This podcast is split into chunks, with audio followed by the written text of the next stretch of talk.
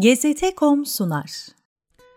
İnanıyorum ki insanoğlunun varlığının gerçek garantisi tarihinin ve kültürünün gerçek esası olan kimlik bilgisine sahip olmasıdır.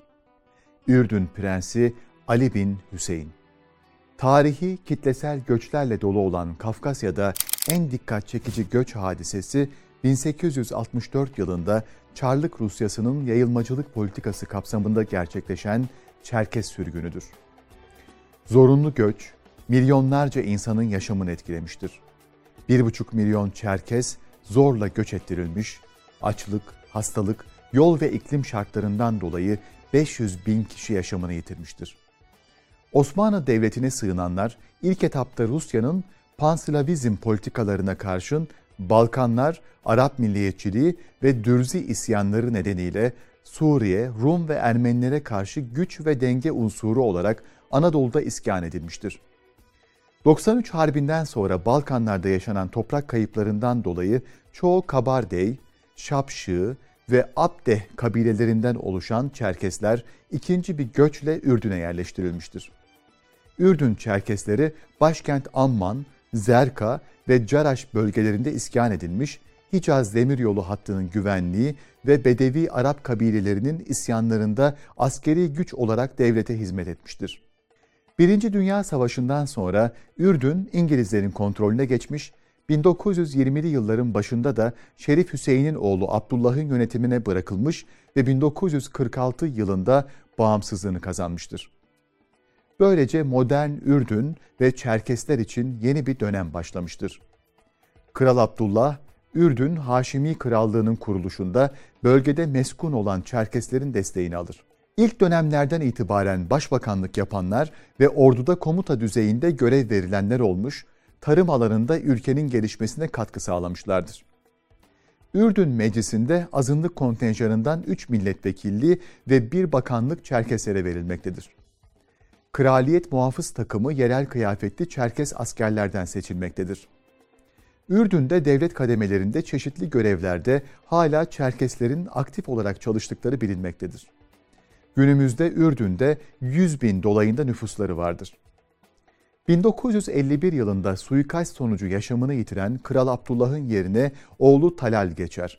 Fakat bir süre sonra psikolojik rahatsızlığından dolayı koltuğunu bırakmak zorunda kalır. Talal'ın ardından oğlu Hüseyin 47 yıl boyunca birçok badireyi atlatarak ülkeyi yönetir. 1999 yılında Kral Hüseyin vefat edince yerine büyük oğlu Abdullah Ürdün'ün yeni kralı seçilir. Tüm bu süreçlerde Çerkesler Ürdün devletine sadık kalarak hizmet etmeye devam ederler. Kral Hüseyin yaşamı boyunca dört evlilik yapmıştır. Çerkeslerin fahri temsilcisi kabul edilen Prens Ali 1975 yılında üçüncü eşi Aliye Tokan'dan doğan oğludur. Annesini 3 yaşında helikopter kazasında kaybeden Prens Ali, İngiltere Kraliyet Askeri Akademisi mezunudur. Arapça dışında iyi derecede İngilizce ve Çerkesçe bilir. Futbolla yakından ilgilenir, hatta futbol arenasında dünya çapında üne sahiptir. Ürdün Futbol Federasyonu ve 13 ülkenin katılım sağlayarak kurduğu Batı Asya Ülkeleri Futbol Federasyonları Birliği Başkanlığı yapmaktadır.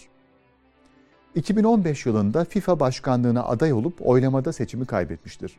Prens Ali'nin asıl ünü Çerkes kültürünü dünyaya tanıtmak ve farkındalık oluşturmak amacıyla 1998 yılında Kafkasya'ya yaptığı atlı yolculuğa dayanmaktadır.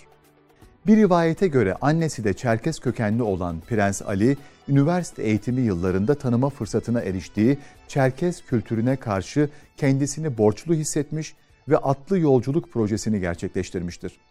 Prens Ali bu yolculuğun gayesini, bu atlı gezinin amacı şimdiki Çerkeslerin dedelerinin yaşadığı trajediyi görmekti sözleriyle açıklamaktadır.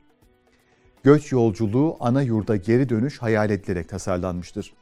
Yolculuk Çerkes kabilelerini temsilen 12 atlıyla birlikte Haziran 1998 tarihinde Ürdün'de başlar.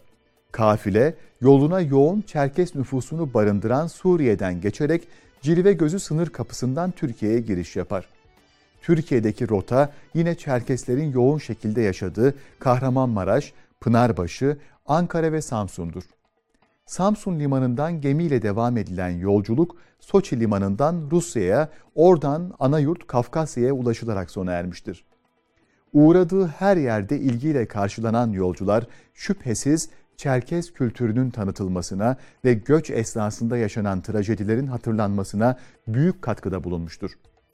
Ancak burada önemli olan husus zamanla yaşadıkları ülkelerin asli unsuruna dönüşen Çerkeslerin dil ve kültürlerinden kopma sorununun görülmesi ve asimilasyon probleminin ortaya çıkmasıdır. Yolculuk, Çerkes halkının dil ve kültürlerine daha çok sahip çıkmasına ve yeni nesillere aktarılmasına vesile olmuştur. Yönetmen Şehbal Şenyurt'un çekimlerini yaptığı belgesel filmin de konusu olmuştur.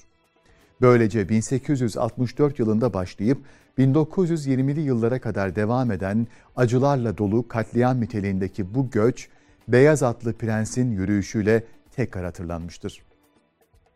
İslam coğrafyasını daha yakından tanımamıza yardımcı olacak bu serüveni bizimle birlikte takip etmek için kanalımıza dahil olmayı, video dosyalarımıza beğeni ve yorumlarınızla katkı sağlamayı unutmayın.